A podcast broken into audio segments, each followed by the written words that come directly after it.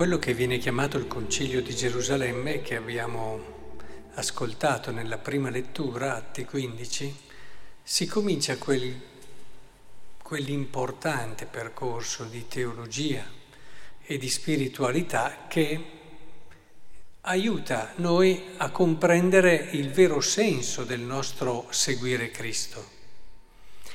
Perché la religione tante volte rischiamo di vederla come un fare qualcosa che ci guadagna la salvezza, fare delle cose che ci permettono di essere salvati. Ma la religione cristiana non è questo.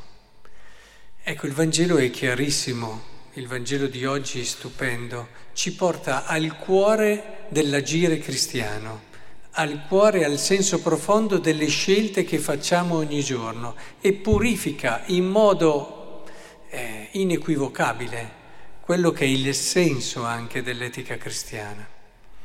Credo che sia importante che comprendiamo questo. Se osserverete i miei comandamenti, rimanete nel mio amore, come io ho osservato i comandamenti del Padre mio e rimango nel suo amore. Non dice se osservate i comandamenti andate in paradiso, se osservate i comandamenti sarete salvati. Non dice questo. Dice se osservate i comandamenti rimanete nel mio amore. È molto diverso. Se già dal, dal primo concilio si comincia ad accogliere quella che è la prospettiva paolina, che ci si salva non per le opere ma per la fede e quindi si apre l'orizzonte anche a chi, come i gentili, i pagani, eh, non avevano ricevuto la legge, eccetera, ecco che con Gesù chiaramente abbiamo il compimento, anche se viene prima, eh, noi ci arriviamo pian piano a, a cogliere, a capire tutta l'essenza e la profondità del messaggio di Cristo.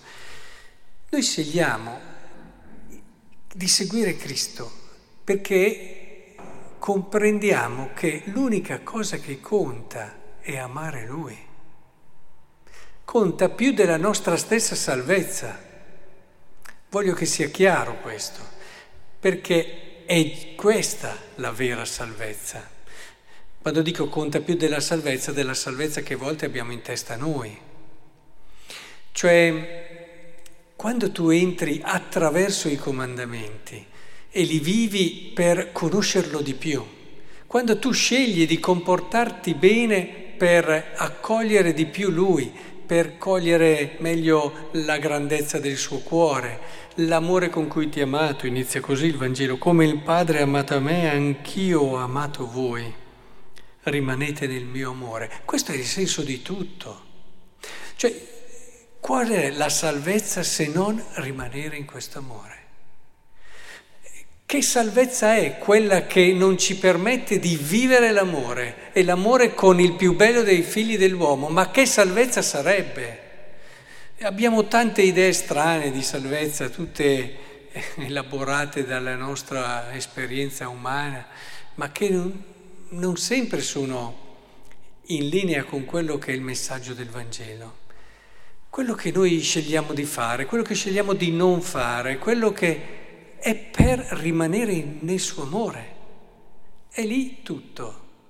Se poi non c'è neanche il paradiso, basta rimanere nel suo amore.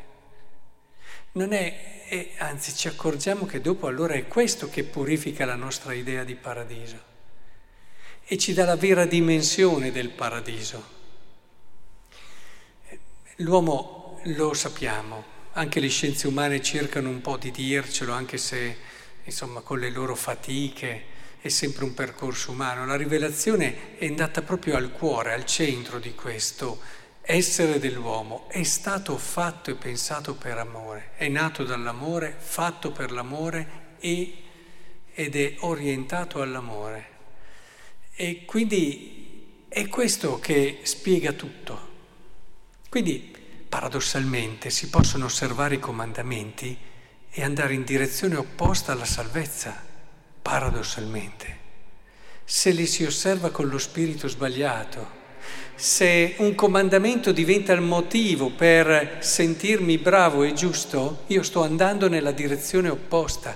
Se diventa l'occasione per dire bene, allora sono tranquillo perché allora vado in paradiso, non è mica così che si vivono i comandamenti. E se io amo qualcuno, non lo amo perché ho semplicemente una compassione umana, quella può aiutare, però lo amo perché so che questo amore per questa persona eh, mi fa essere più uomo, mi fa capire meglio Cristo, me lo fa essere più vicino perché io attraverso l'amore dilato la mia mente, dilato il mio cuore e mi permette di raggiungere ciò per cui sono nato, l'amore con Lui.